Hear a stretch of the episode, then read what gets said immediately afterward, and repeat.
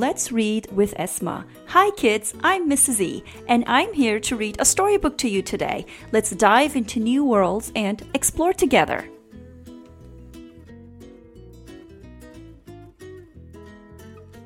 Hi, kids.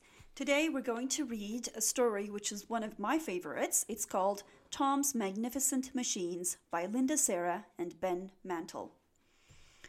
Tom and his dad loved making things together, especially things that moved. It had started simple go karts and skateboard chariots pulled with string. But then their inventions got bigger, faster, crazier. Now their home was full of whirring, humming, hovering creations and giggles lots and lots of giggles. Life was as sweet as spring.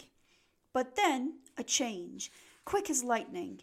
Dad lost his job, and it felt like Tom had lost his funny, smiling dad, fellow inventor of magnificent machines. The ones they'd already made became rusty and dusty, old forgotten friends. Sadness clouded the house like a winter sky.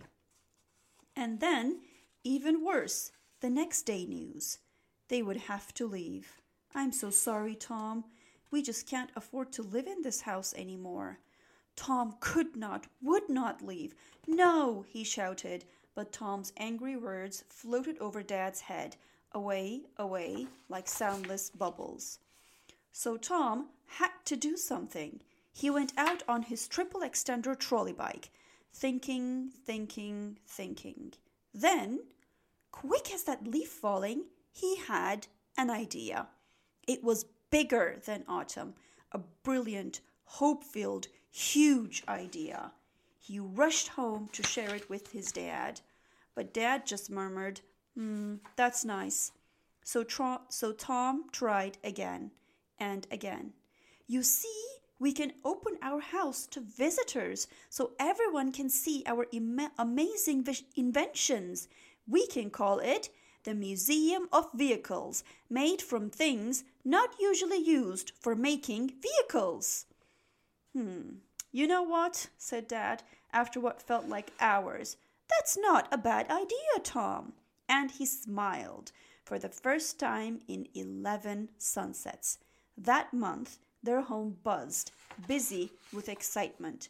Together, Tom and Dad tested and fixed, scrubbed, oiled, and painted and polished until their vehicles glittered blink bright, and nothing, nothing like this had ever been seen or even imagined. Visitors came from near and far. They gaped at the miniature banana powered rocket. They ga- gasped at the ingenious Mapolator. They gulped at the piano airship. They stared at the tandem Bathicopter the remote control submarine, the mechanical hummingbird. All around the museum were sighs of wonder and laughter like sunlight. They giggled at the mustachicopter, zigzaggy wonkity. They chuckled at the high powered, self flushing, super speed system toilet racer.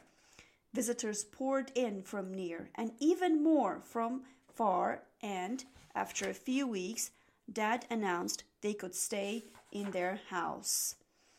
But then, one cold night, a whirlwind skittled through the dark, sucking up all the things and spitting them far. Their home was now mostly rubble, just a few strewn, strewn bits of broken exhibits poking skywards in the white snowfields. Why can't good things ever stay the way they are? thought Tom. We can rebuild it, said Dad brightly, full of badly hidden sad. But Tom said, It could happen again. The weather is as unpredictable as dreams. Tom couldn't stand it. Why, why, why? He tried writing and thinking again. But his head felt as empty as that sky. But when he arrived home, Dad was grinning wildly. He'd had a really, really big idea. We'll rebuild our home into an amazing moving museum. Dad! said Tom proudly, grinning wider than summer. You're a genius, a complete genius. That month they oiled, painted, polished, fixed, scrubbed, and cleaned. And soon their mobile museum could walk, float, gallop, and even fly.